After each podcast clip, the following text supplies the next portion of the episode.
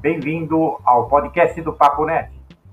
Este episódio é um oferecimento de Abigraf Nacional, Abigraf São Paulo, Sindigraf São Paulo, Grupo Editorial Sportest, APS Eventos Corporativos, Alpha Graphics, Isidora Web to Print, Virtual Bag, Contact Me e Conta Fácil. Aproveite! Olá, pessoal. Paulo Adair para mais um bate-papo aqui no Papo Net, da série e playlist Autores e Livros, focando especialmente nos eventos e nas atividades é, da Bienal Internacional do Livro de São Paulo, a 26 edição, é, que vai acontecer pela primeira vez no Expo Center Norte, este ano, voltando depois de quatro anos, né, porque não tivemos a de 2020, essa 26 deveria ser em 2020, então ela está acontecendo agora em 2022, a última foi em 2018, e com vários espaços, e um deles em especial, é, a Arena Papo de Negócios, uma das principais arenas, uma mais efervescente, porque fala basicamente do futuro e dos negócios, que é o foco principal da Bienal, né? Vender livros, mostrar os livros. Uh, e ninguém melhor para falar desse espaço do que o curador do espaço, Leonardo Neto, jornalista, Uh, um dos meus ídolos e guias aqui na área editorial Capaz. literária, né, da Publish News, também editor da Publish News, é, com quem eu já tive o prazer de fazer algumas parcerias muito, muito relevantes aí na, na, aqui no Papo Net, inclusive. É, Léo, é um prazer enorme recebê-lo aqui para falar desse momento importantíssimo, dessa retomada que parece que vai ser gigante, que vai ser monumental, talvez um dos maiores eventos, se não o maior evento literário aí da nossa, da nossa história recente, né? Parabéns aí, e me conta um pouco o que, que vai estar acontecendo lá no seu espaço. O Paulo, super obrigado pelo convite. É um prazer estar conversando com você novamente.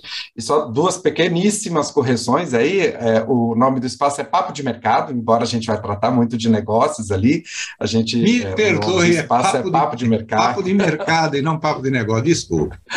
e, e também eu deixei de ser editor do Publish News em fevereiro, né? Então. É, Olha, eu estou desatualizado. Me perdoe. Estou desatualizado. Imagina, imagina, sem problemas. Isso é, é é, é imperdoável para mim, hein? É imperdoável. Imagina, imagina.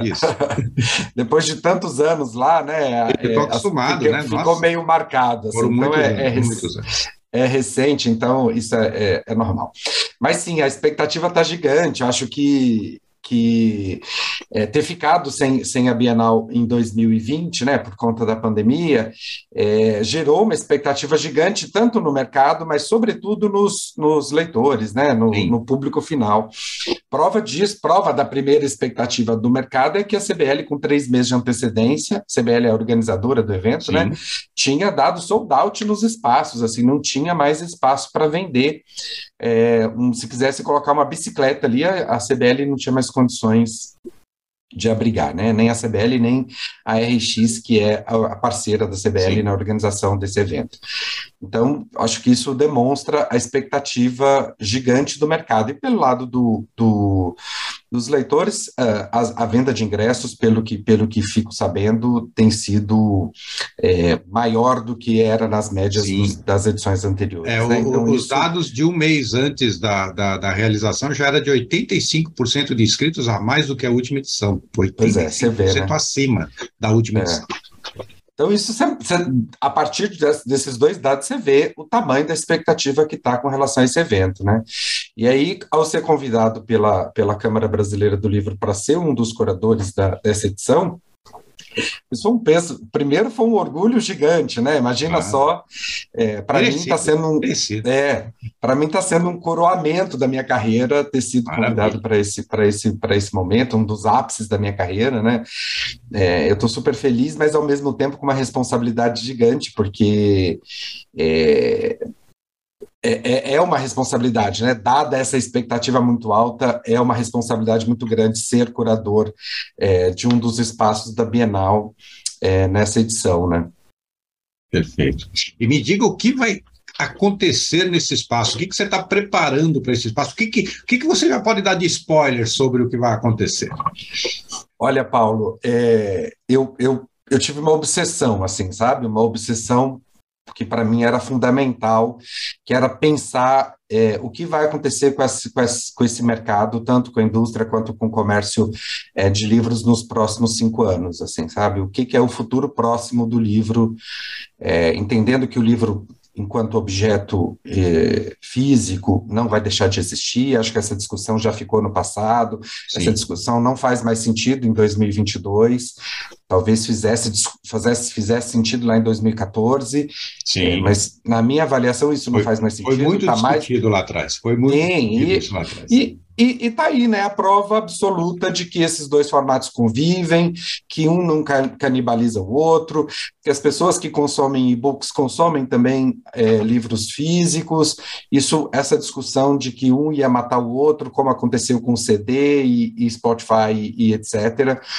É, isso, isso é uma, uma, discussão superada, né? Então, a gente parte para outras discussões, é, a gente traz um, uma das coisas que está é, tá tendo uma repercussão muito grande, é, são essas hipernovidades, né? O NFT, metaverso, é, realidades virtual e, e, e, e aumentada, aumentada. É, todas essas discussões, né, que, que podem fazer parte do livro e que podem fazer parte desse ecossistema do livro, vão estar ali, então a gente vai querer entender como é que é que fica a inteligência artificial, por exemplo, constrói um texto, né? Porque isso já é uma realidade.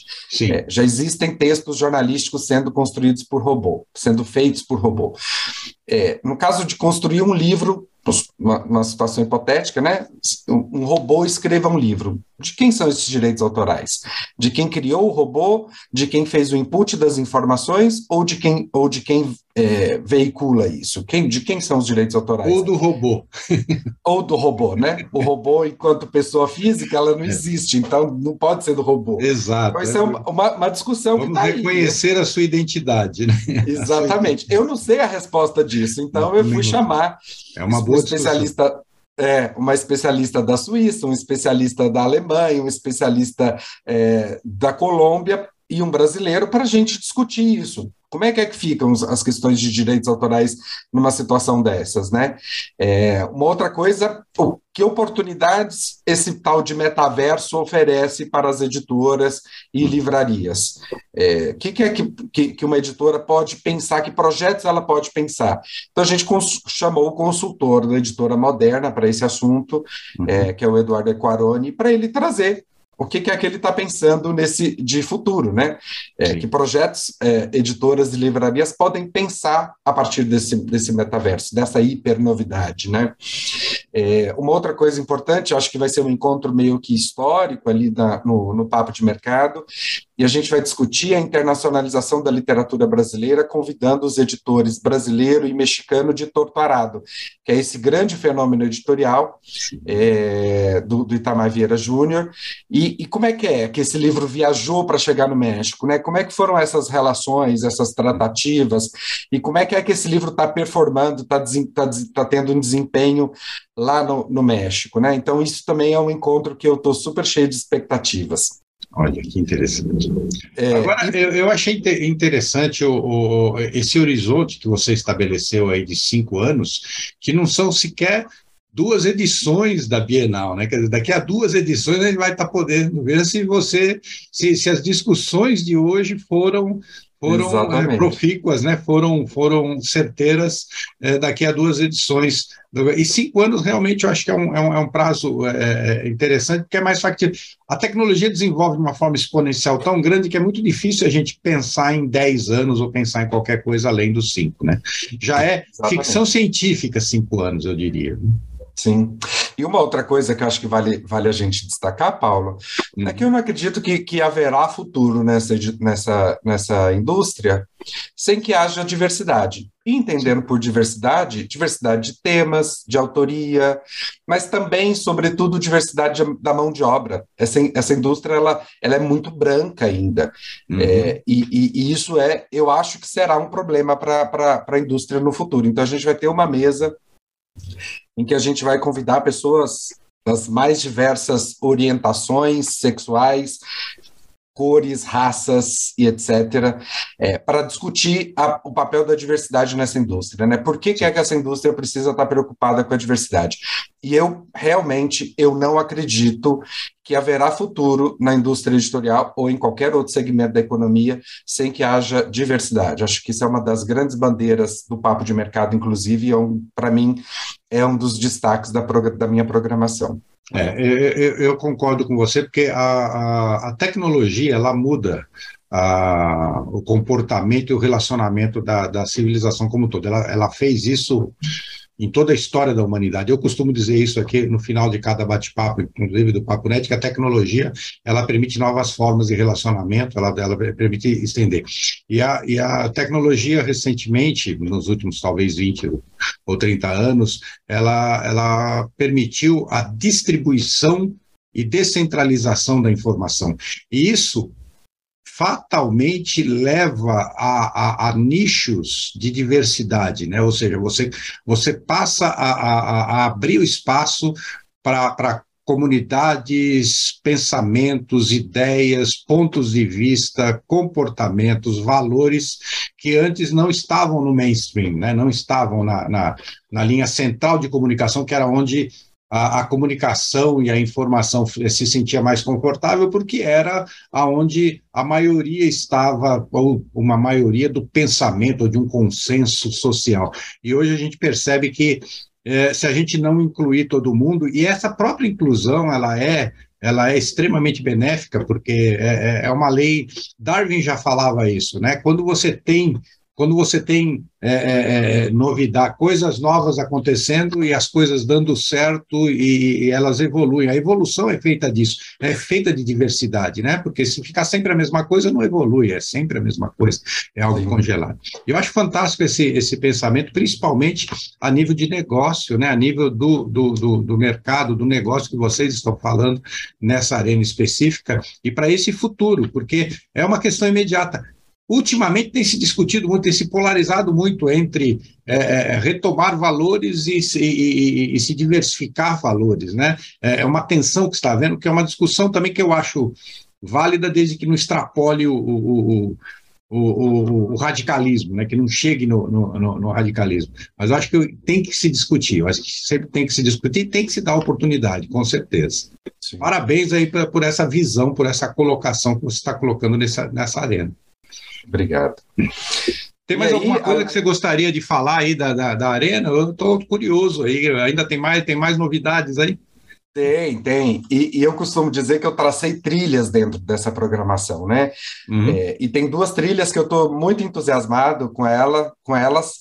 É, a primeira delas eu chamei de é, a marca do editor. Então eu Sim. convidei editores é, dos mais diversos tipos é, e editoras também, acho que na grande maioria mulheres, inclusive, uhum. é, que estão por trás é, dos grandes nomes que passaram ou que passarão pela Bienal esse ano, Sim. né?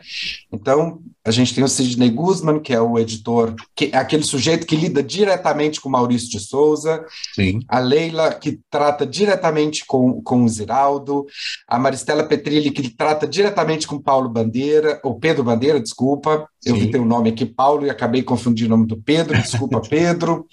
É, a Rafaela Machado, da editora Record, que trata com grandes nomes como Colin Hoover e, e, e alguns nomes que vão estar na, nesta edição da Bienal também. E eu quero saber, eu quero tirar esse sujeito, esse editor, dos bastidores, porque o editor é um sujeito de bastidor, né?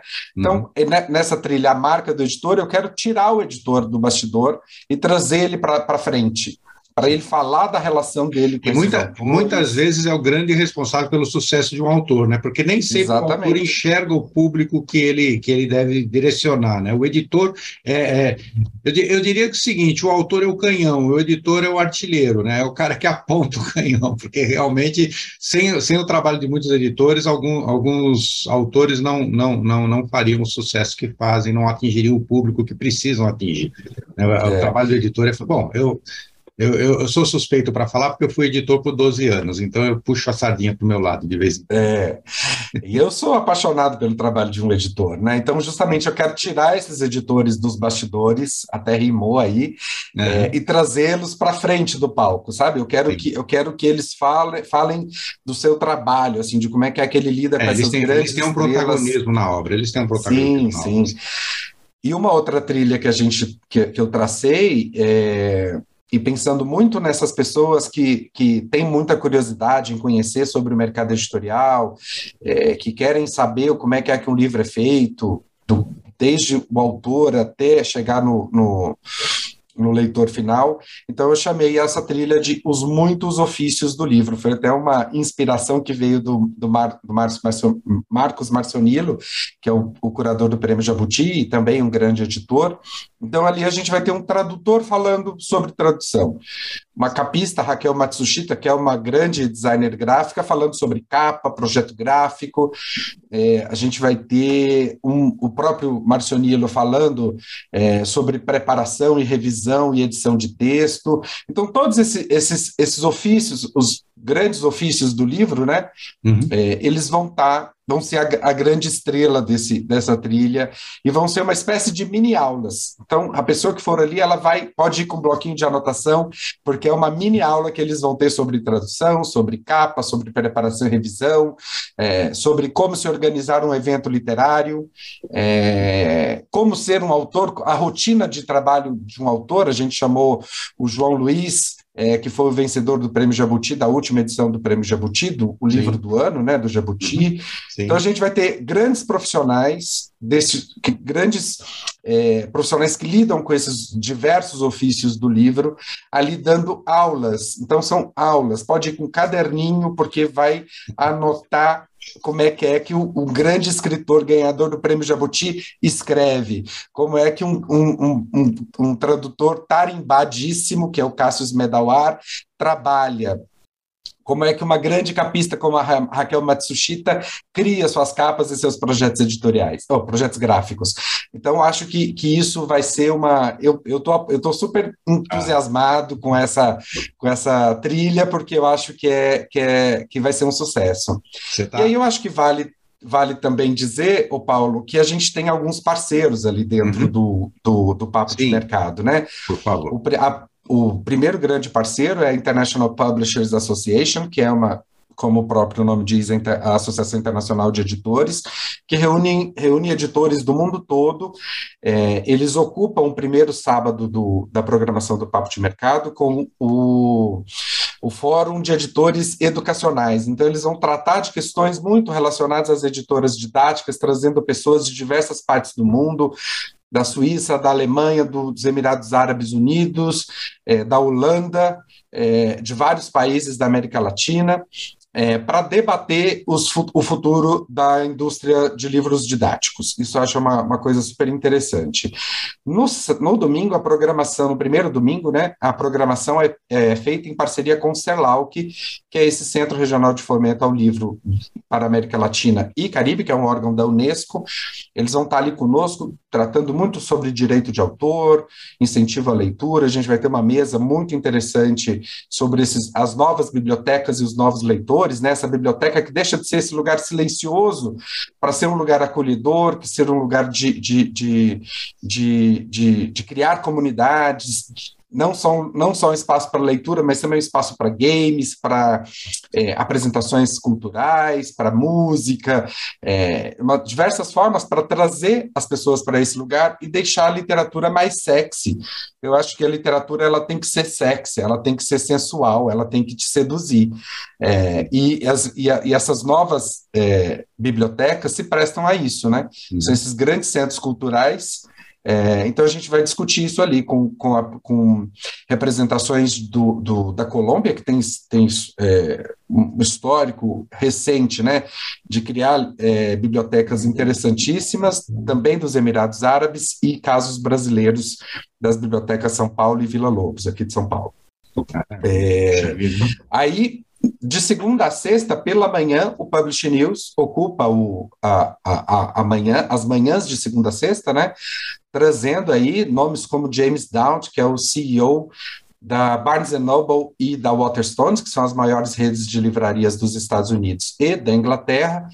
É, ele pegou essas duas, essas duas livrarias numa situação bem parecida com o que tem Saraiva e Cultura e Sim. tem transformado essa, essas redes de livrarias de uma forma que elas se tornam é, sustentáveis, mas que elas também se assemelham um bocado com uma livraria independente. Eu acho que isso é, é, é, o, é o grande it do, do, do Daunt, assim, eu acho que isso vai ser uma discussão bem interessante. Muito legal. E e pelas as, as noites, é, o horário das 19 às 20 horas, é, de segunda a sexta, é ocupado pela Lília Cardoso, que vai fazer ali é, uma programação pensada em autores independentes.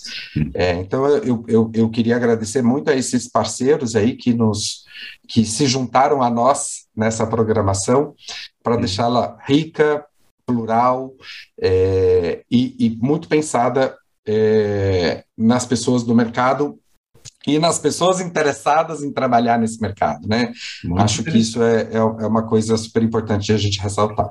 É um conteúdo bastante relevante, bastante em sintonia com o nome da, da, da arena e com o mercado atual que nós temos, né? Porque realmente eu acho que tão, a gente está com, com, com uma geração de interesse muito grande no livro. O livro se reforçou muito na sua importância durante a pandemia, né? Sim. Impressionante como a gente viu o crescimento da importância do livro.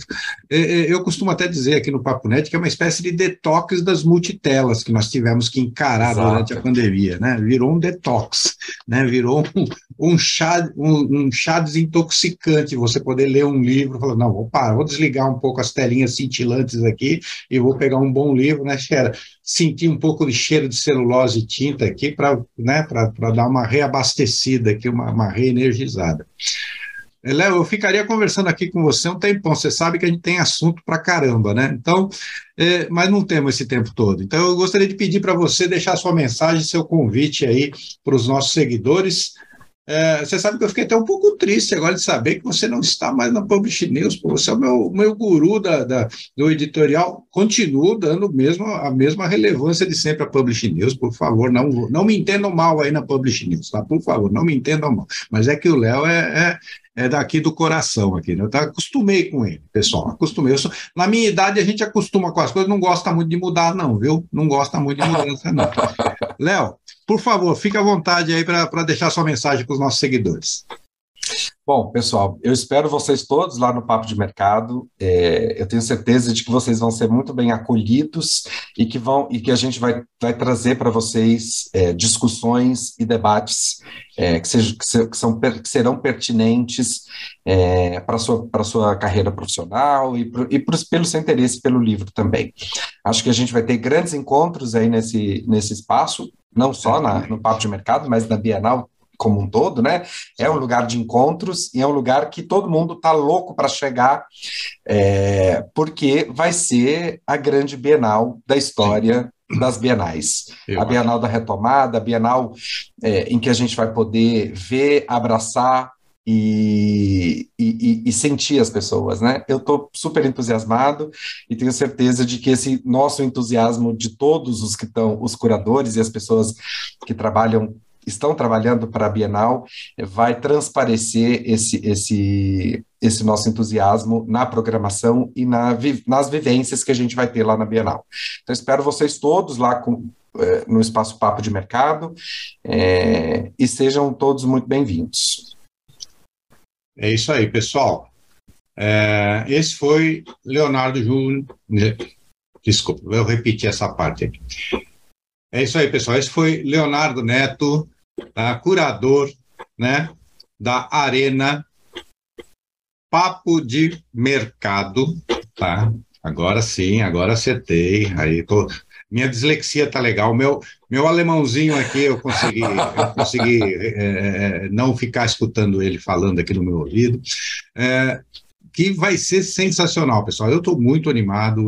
A gente está fazendo essa série aqui com todos os curadores, a gente está vendo a riqueza que vai ser é, essa Bienal em termos das atividades dessas arenas, desses espaços abertos, mas também da própria Bienal, né?